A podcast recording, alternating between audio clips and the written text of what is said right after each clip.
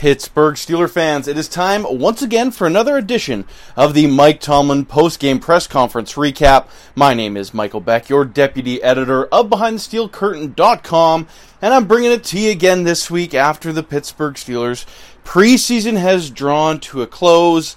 No, they couldn't uh, wrap up the undefeated preseason, but that may be a good thing depending on uh, uh, you're you're kind of outset and mindset on these type of things, but the Steelers drop in a pretty ugly fashion, 34 to nine to the Carolina Panthers. Uh, Coach Tomlin took to the podium straight off the top. He said he was disappointed in the team's performance, surprising to nobody that he wouldn't be happy with that game. Uh, first and foremost, Coach Tomlin pointed to the offense not being able to take care of the ball uh, as uh, one of the biggest factors in uh, why they performed so poorly. He thought the defense started out okay, but because the offense was unable to move the football and turn the football over so frequently, they got tired, and in doing so, they made mental mistakes. And all in all, Coach Tomlin said the offense and defense were junior varsity which is uh, kind of a, a, theme for this uh, this post game press conference from Mike Tomlin, kind of judging guys on whether they were varsity status or junior varsity. Um, his words, and uh, we will see it uh, brought up a number of times. Uh, the last thing before we got to uh, the question period was a breakdown of the injured players. Marcus Allen uh, hurt his hamstring and had to leave the game. Josh Dobbs had a turf toe, which saw Dwayne Haskins re enter the game uh, midway through the fourth quarter. Coach Tomlin would further go on to say uh, Anthony McFarland and Zach Banner were left at home uh, for treatment to injuries that they thought would be better served uh, just staying in Pittsburgh and getting uh, treated up there. Um, he also was asked later on in this in this press conference uh, the status of Cam Canaday, who was held out of the game because he was sick. Um, there's no uh, more reports on that uh, other than just Canaday being under the weather and something to kind of monitor, I, I suppose, in today's climate. One of the questions that uh, Coach Tomlin was directly asked was about the long snappers, however, and we'll start with that one uh, because Christian Kuntz, of course, got all the reps tonight there is that kind of long snapping battle that has been going on and uh, survived every round of cuts so far. If the Steelers were to uh, hang on to Kuntz, they would have a player that is a million dollars cheaper than Canaday and also a better tackler.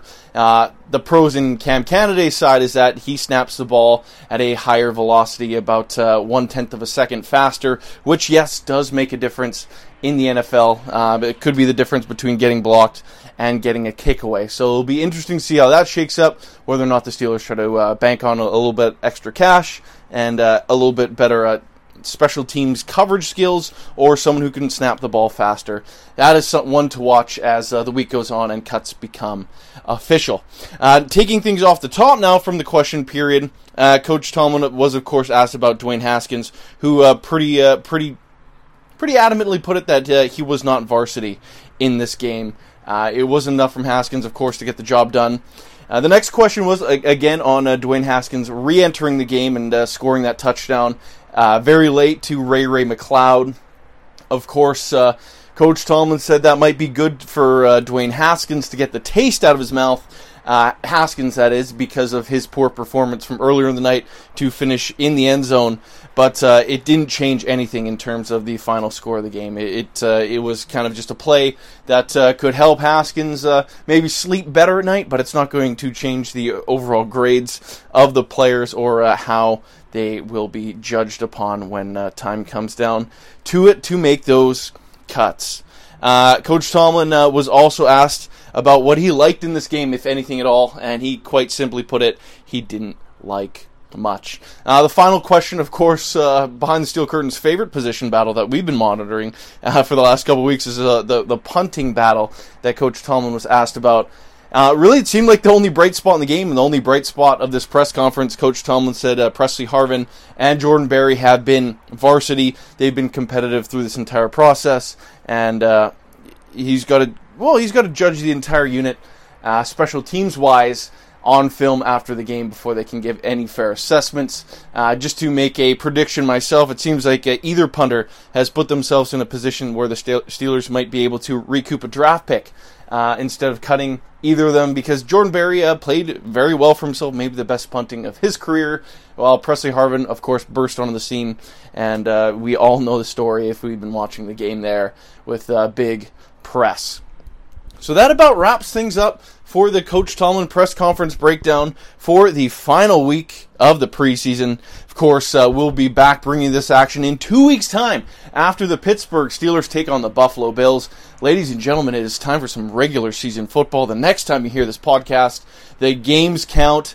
And boy, oh boy, do the Steelers have a big one to kick the year off with. So make sure you're dialed into BehindTheSteelCurtain.com, which once again should be your one stop shop for all things Pittsburgh Steelers. We'll be breaking down this game, the preseason as a whole, cuts as they come down. And honestly, uh, keep your eyes open. There should be a TJ Watt extension coming down any minute now. Heck, by the time you listen to this, a deal may have already been announced. So that's something to look out for, uh, as well as the, the, the next coming weeks. Trades, players becoming available in the free agent market because of uh, the amount of cuts that have to go down league wide. There's going to be a ton of Steelers transactions, and uh, Behind the Steel Curtain is going to bring you each and every one of them. And if they're big enough, heck, they might even get their very own podcast, which reminds me to remind you of our entire network of podcasts. Behind the Steel Curtain has 25 original titles coming out to you each and every week. Yes, ladies and gentlemen, that is a ton of content. Uh, that's exactly what uh, the, the, hardcore Steelers fan wants a, a, number of hosts, a number of time slots. Every single day, you're getting multiple podcasts, so make sure you're tuned in, you're subscribed, you're liking, you're leaving five stars, and, and commenting on all our stuff. That way, uh, we will be able to provide you even more of that great content you all love. So, once again, I want to thank you for tuning in to the final Mike Tomlin press conference breakdown of the preseason. We will be back in two weeks' time for the regular season. We will catch you guys then. I want to thank you for tuning in. My name is Michael Beck. Click over to BehindTheSteelCurtain.com and we'll see you guys soon.